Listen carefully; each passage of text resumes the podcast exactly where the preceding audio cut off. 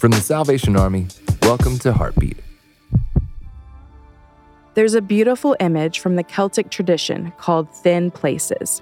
A thin place is a place where the boundary between heaven and earth is especially thin. It's a place where it's possible to touch and be touched by God, a place where He seems more readily present. This begs the question Do you have enough thin places in your life? If not, you're not alone. Artist Georgia O'Keeffe once said, Nobody sees a flower really. It's so small. We haven't time, and to see takes time. We live frenzied lives and desperately need thin places where we experience God's presence. So, do your best to find a thin place today. For more episodes of Heartbeat, visit salvationarmyradio.org.